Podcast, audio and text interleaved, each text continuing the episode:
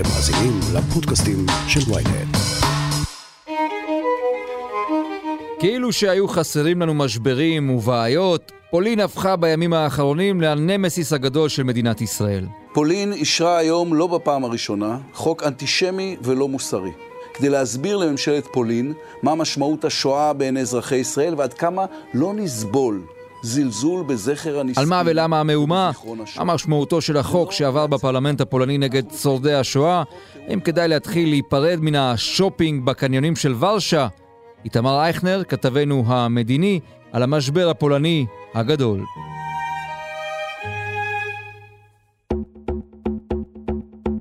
הכותרת, הפודקאסט היומי של ynet עם עטילה שומפלבי. איתמר, אז בואו בוא נתחיל כאילו עם השאלה הבסיסית. זה לא חדש הסיפור הזה של החוק, לא? לא, ממש לא. זה משהו שעומד על הפרק כבר הרבה שנים.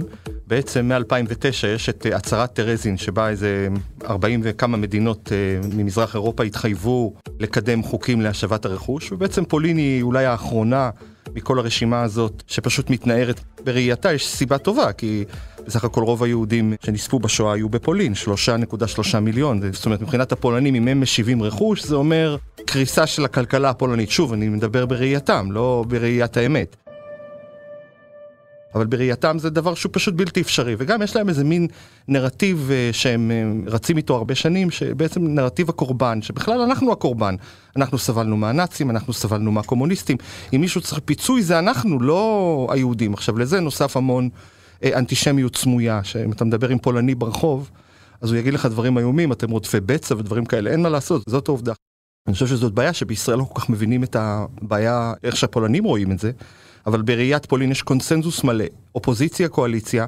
העם כמעט, אני חושב שכולו עומד מאחורי הממשלה בעניין הזה, הם נגד השבת רכוש. כל רכוש, איתמר, כל רכוש, מה, בן אדם ששרד את השואה, נאלץ לעזוב את פולין, או עזב את פולין, כי עלה לארץ, או whatever, הגיעו הקומוניסטים, אין מצב שהוא יכול לבקש את הבית שלו חזרה את הדירה שלו? בראיית הפולנים, אם אתה תדבר איתם גם היום, הם יגידו לך שהחוק לא מונע אפשרות להשבת רכוש. מה פתאום, אתה עדיין יכול לתבוע, אבל כשאתה צולל לתוך החוק, אתה רואה שזה בלתי אפשרי.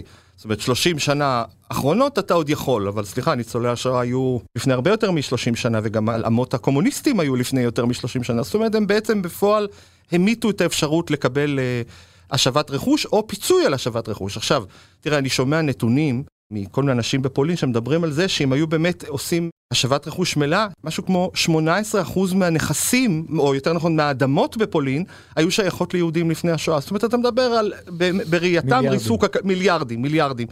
משהו שהוא בלתי אפשרי. עכשיו, תיקח למשל את ורשה כדוגמה.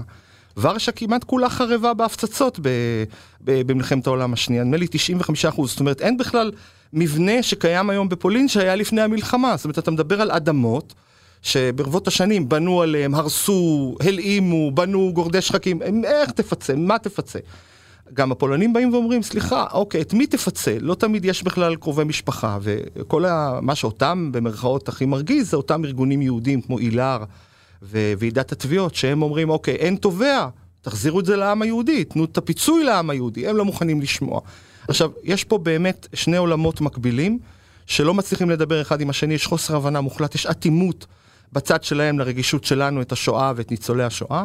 אצלנו יש חוסר הבנה בזה שזה באמת בקונסנזוס הפולני צריך לשאול, אנחנו צריכים לשאול את עצמנו איך גם הקואליציה וגם האופוזיציה עומדת 100% מאחורי החוק הזה, אין שם אפילו אה, אה, שמץ של ביקורת או מישהו שאומר רגע רגע אולי צריך לדון.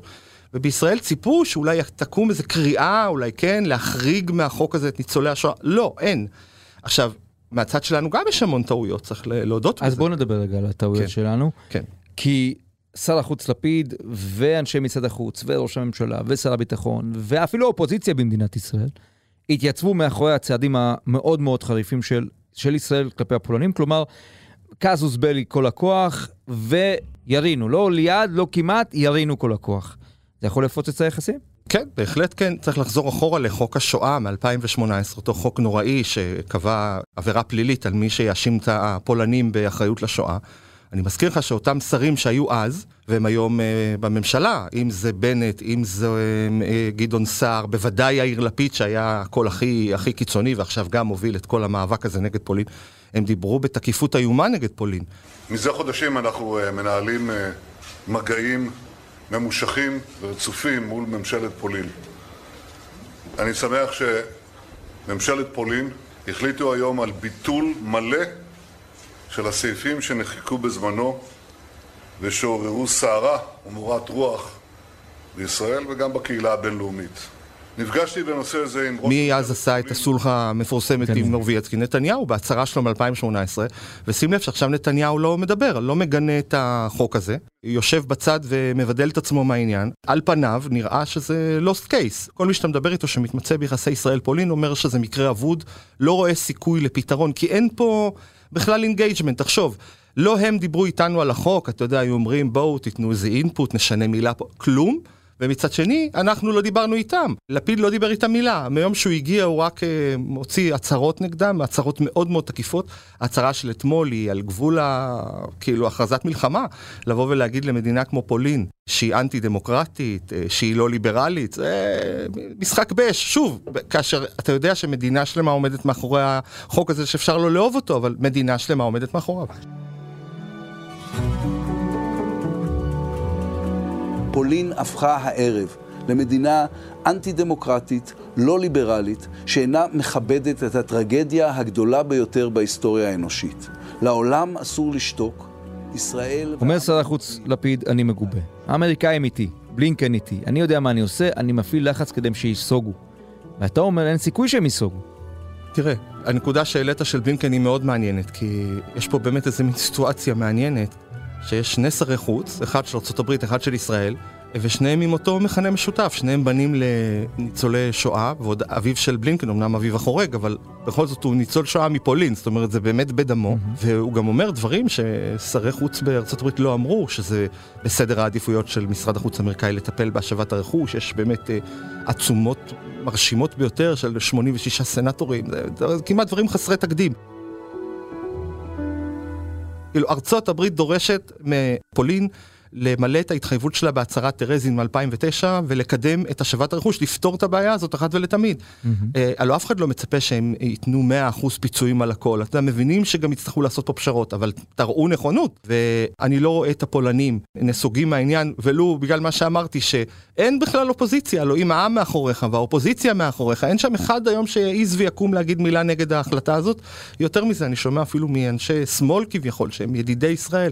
הם אומרים, איבדתם אותנו בעניין הזה, אתם יותר מדי מנופפים ב... זה, זה, זה כמעט כמו סדין אדום להגיד לפולני, תשיב את הרכוש. אתה מדבר, בראייתו, הוא הקורבן. אני אצטט דברים שאמר ראש ממשלת פולין, מורבייצקי, באיזה עצרת בחירות לא מזמן, במאי 2019. הוא אמר ככה, אם פולין תשלם פיצויים ליהודים, זה יהיה ניצחונו של היטלר לאחר מותו. אומרים לנו שפולין צריכה לשלם פיצוי, אנחנו אומרים שאנחנו לא מסכימים, וזה לא יקרה כל עוד אנחנו בשלטון, עושים לנו עוול, אנחנו הקורבן ואנחנו צריכים לקבל פיצוי. זה ה... ז, זו צורת החשיבה. אבל זה לא אומר שאי אפשר למצוא פתרונות, כי בדיפלומטיה תמיד אתה יכול למצוא איזושהי פשרה. מדברים אולי על איזה פתרון יצירתי, בוא נגיד זה יותר בצד הישראלי ואולי האמריקאי. שאולי איכשהו הם ילכו לקראת, לקראת ניצולי השואה ויעשו איזה חוק חדש שמאפשר בתנאים מסוימים לעשות תביעות גם רטרואקטיביות. זה לא פשוט. אתה. יודע מה קרה במדינות אחרות, במזרח אירופה? הם לא הביאו חוק כל כך דרקוני וגורף. הם פשוט מזמזו. מסמסו ומזמזו ובזבזו את הזמן. אבל הרבה מדינות נתנו לקהילה, השיבו בניינים. זאת אומרת, יותר היו ליברליים בתביעות הציבור, ברכוש הציבורי. ופחות ברכוש הפרטני. אבל יש, תשמע, מה, גרמניה לא השיבה? אני מכיר אנשים אישית שקיבלו פיצויים, והם פיצויים יפים. תראה, שוב, לפולנים קשה לשפוט אותם פה, כי שם מדובר באמת, זה, זה לא כמו קהילה שהיה בה 100 אלף יהודים, פה שלושה נקודה שלושה, אתה מחזיר, אתה ריסקת מדינה, מה גם, בראייתם החוק הזה הוא לא נגד יהודים, באמת, חשוב להגיד את זה. זה חוק, הלוא תשמע, גם אנשים שהלאימו את הרכוש שלהם הקומוניסטים, גם הם נפגעים מהחוק הזה. ברור שאנחנו תמיד מסתכלים דרך החור של הגרוש שלנו, אבל בראייתם זה חוק אה, כללי שאמור לעשות מה שנקרא הסדרת נדל"ן. יש פה איזה לימבו אינסופי משפטי של תביעות על תביעות על תביעות. עוד נקודה שצריכים לשים עליה דגש זה שהיו המון תביעות של השבת רכוש שנוהלו על ידי מאכערים mm-hmm. ועולם תחתון ונכסים שנטען שהם נלקחו ליהודים, הגיעו למאפיה. והם אומרים, ראינו מה קרה מהשבת הרכוש הזאת, קומבינות. אז אנחנו לא מוכנים לקומבינות, רוצים לעשות, לנקות שולחן, ונגמרו התביעות האלה. היה, היה לכם הרבה שנים, אגב, זה, זה די אמירה מנוולת, בגלל שהם הלוא 70 שנה לא, לא, בכלל לא אפשרו לתבוע, אז עכשיו הם אומרים איפה הייתם 70 שנה. זאת אומרת, יש להם גם את הקטע הזה שהם באמת אה, מנסים בכל דרך לסלק את זה. כן. אז מה? הישראלים צריכים להתחיל להיפרד מהשופינג לא, אני לא חושב. של פולין? אני מזכיר לך מה קורה עם טורקיה, אתה באיזה משבר דיפלומטי נוראי, ותראה, הסחר פורח, התיירים המשיכו להגיע. גם פה, לא חושב ש... נראה איזה שינוי, זה לא, לא תהיה פגיעה ביחסים הפליליים. דרך אגב, בסכסוך הזה הפולנים מתגלים כדי אחראים. למשל, אתמול אחרי האמירה של לפיד, יכולת לצפות מ... אה, ל, ל, אפילו שהם יודיעו על הורדת דרג, או שהם יודיעו שהם אה, לא יחזירו את השם. לא, הם לא נגררו, הם הביאו תגובה מאוד מאוד מינורית. דיברו על זה שישראל היא זו שפוגעת קשה מאוד ביחסים. דיברו על זה שהם ישקלו את הצעדים דיפלומטיים, דיברו על סוג של סימטריה, זאת אומרת במקסימום הם יעשו את מה שישראל עשתה. אני לא רואה אותם מחממים. עכשיו תראה, יש להם בעיה לפולנים. לא פחות גדולה מעניין חוק הרכוש, זה עניין מה שקורה עכשיו עם התקשורת, זה גם כן נקודה מאוד חשובה. באותו יום שעבר חוק השבת הרכוש, עבר חוק לא פחות חמור, בראיית העולם המערבי הרבה יותר חמור. חוק שקובע שגוף תקשורת בפולין לא יכול uh, שיהיה בבעלותו מישהו שהוא אינו מהאיחוד האירופי. עכשיו, למה החוק הזה? זה חוק פרסונלי כזה, שמתייחס לתחנת הטלוויזיה הפרטית בפולין יש שתי תחנות טלוויזיה, ממשלתית ופרטית. אותה תחנה פרטית, חלק מהבעלות שלה שייך לקבוצת התקשורת האמריקאית דיסקאברי. והחוק הזה נוסח בצורה כזו שדיסקאברי תצטרך אה, בעצם לסגור. את התחנה הזאת. עכשיו, מה המיוחד בתחנה?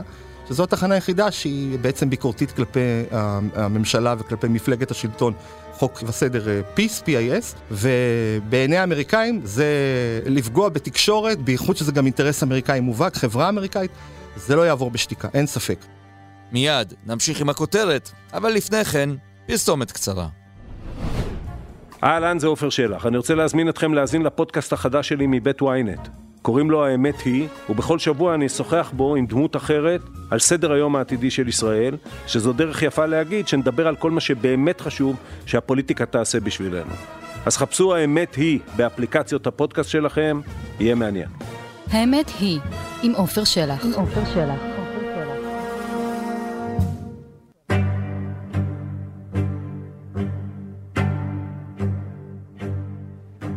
אם כבר מדברים על פולין, אז בואו נקדיש דקה למדינה המרתקת הזו, שבאמת עוברת שינויים חוקתיים מאוד מעניינים בתוך תוכה. היא כבר לא מדינה כל כך, אתה יודע, דמוקרטית, במונחים המערביים. כן, אבל אם תשווה אותה להונגריה, עדיין יש מרחק, אבל נכון, בעיני, למשל מי שרואה את אורבן, אז הוא אומר, היא בדרכו של אורבן. Mm-hmm. אגב, נקודה שצריך לשים לב אליה, אתמול לא יצאה הודעה ממחלקת המדינה, אולי הם עסוקים באפגניסטן, אבל אם uh, ביום חמישי שהחוק עבר סופית, בלינקן הוציא הודעה, והודעה תקיפה, וגם דובר משרד החוץ האמריקאי, אתמול לא ראינו הודעה, והייתה חתימה של הנשיא, זאת אומרת, המשוכה האחרונה עברה, אני יודע שמדברים על זה שהחוק נכנס לתוקף רק 30 יום, אחרי שהוא מתפרסם ברשומות הפולניות, יש גם להם רשומות, mm-hmm. זה עוד לא קרה, זה בטח יקרה uh, אחרי יום ראשון. ומאז יתחיל שעון העצר, אני לא חושב שאפשר לעצור את זה אז, אבל כן אפשר אולי לחפש פתרון יצירתי של אולי לתת מענה נקודתי לניצולי שואה וצאצאיהם. אגב, יודעים להגיד מספרים? פה בישראל? כמה יוצאי פולין עוד רוצים או מתעניינים בכלל ברכוש? לא, ניסיתי לבדוק את זה היום עם אילר, אין נתונים, זה באמת, כל אחד זורק נתון אחר, אמרתי לך למשל ה-18% האלה, ש-18% מהשטח הנדל"ני בפולין הוא איכשהו שהיה בבעלות יהודית. מדברים על, על פוטנציאל של מאות מיליוני יורו פיצויים, אלפי מבנים, או לא מבנים, יותר שטח, כי מבנים זה רובם חדשים, אבל יהודים היו באמת חזקים ועשירים, והיו בכל רחבי פולין. אין ויכוח אם אתה נכנס פה, אתה, אתה לא גומר. עכשיו, בסך הכל בשנים האחרונות היו תביעות, לא הרבה, כולם התלוננו תמיד שבתי המשפט הפולנים הערימו עליהם קשיים והטביעו אותם בבירוקרטיה. היה גם בכלל עניין ש... איך קוראים לזה שלא יכולת גם למצוא איפה הרכוש, כי למשל אם לבן אדם היה בית במקום מסוים, אז השטח הולאם על ידי הקומוניסטים, אחרי זה הולאם על ידי העירייה, ובנו עליו תחנה, הייתי למשל במקום כזה, הייתי במשפחה של יהודים שגרו בפולין, הייתי איתם לפני, לא הרבה, לפני איזה שנתיים, והגענו לשטח איפה שהיה הבית שלו, ואתה רואה, יש שם קיוסק, פסי רכבת, איך, איך תוציא מזה, איפה בכלל, אתה לא יכול אפילו עם uh, מודד להחליט איפה זה. זה כסף. אמרנו לו, אתה רוצה להיכנס לקיוסק, להגיד שזה... זה היה שלך, הוא אמר לא תודה, לא תודה. הסיכוי שלו לראות כסף הוא, הוא קלוש. זאת אומרת, זה לא שאנשים קיבלו כסף. מפולין לא ראו, לא ראו הרבה כסף. אגב, היו גם משרדי עורכי דין פולנים שהבטיחו לייצג צאצאים של ניצולי שואה ולתת להם, אה, לעזור להם בתביעות. אני לא ראיתי שזה עזר להרבה אנשים. פולין נחשבה מקום מאוד בעייתי מבחינת השבת רכוש. ועוד דבר שחשוב להגיד, וזה גם הפולנים מנופפים בזה, איפה הקהילה היהודית בפולין בעניין הזה? למה היא לא מבקרת את החוק? וזה נכון, הקהילה לא מבקרת שקט. את החוק. שקט וזה לא כי הם מפחדים או משהו, כן יש להם, הם יודעים לדבר שהם רוצים. הם שותקים כי הם מבינים שזה נורא נורא סבוך, הם מבינים שהעם נגד, וגם יש עוד דבר שקצת גורמים עוול אולי לממשלה הפולנית. הממשלה הזאת בראייתה נופפה בדגל הזה של לשקם את היחסים עם העם היהודי. ובאמת היא עשתה דברים נפלאים בכל מה שקשור לשיקום בתי קברות יהודים, אתרי מורשת יהודים, באמת לא, אין לזה אח ורע, זה כמעט בכל רחבי פולין אתה רואה מפעלים של שיקום ושל אה, דברים כאלה אה, יפים. זה מצד אחד, מצד שני באמת ההדרה של אה, כל חסידי אומות העולם הפולנים שהם אומרים תראו כמה עזרנו וכמה עזרנו. דרך אגב פה אי אפשר להכחיש, היו הרבה חסידי אומות עולם פולנים, אבל גם היו לא כן. מעט פולנים, מדברים על 200 אלף שהשתתפו ב, ברצח של יהודים בתקופת השואה. בקיצור, עדיין לא תם וגם לא נשלם. איתמר אייכנר, תודה. תודה. עד כאן הכותרת להיום. מחר נהיה כאן שוב עם פרק נוסף. אתם מוזמנים להזין לפרקים נוספים בוויינט, בספוטיפיי, באפל ובכל אפליקציות הפודקאסטים באשר הן. אם יש לכם הערות, בקשות או רעיונות, אתם מוזמנים ליצור איתי קשר באמצעות האימייל podcast.ynet.co.il עורך הפודקאסטים שלנו רון טוביה, בצוות ערן נחמני ושחה ברקת, על הסאונד ניסו עזרן. אני עטילה שומפלבי, נשתמע מחר.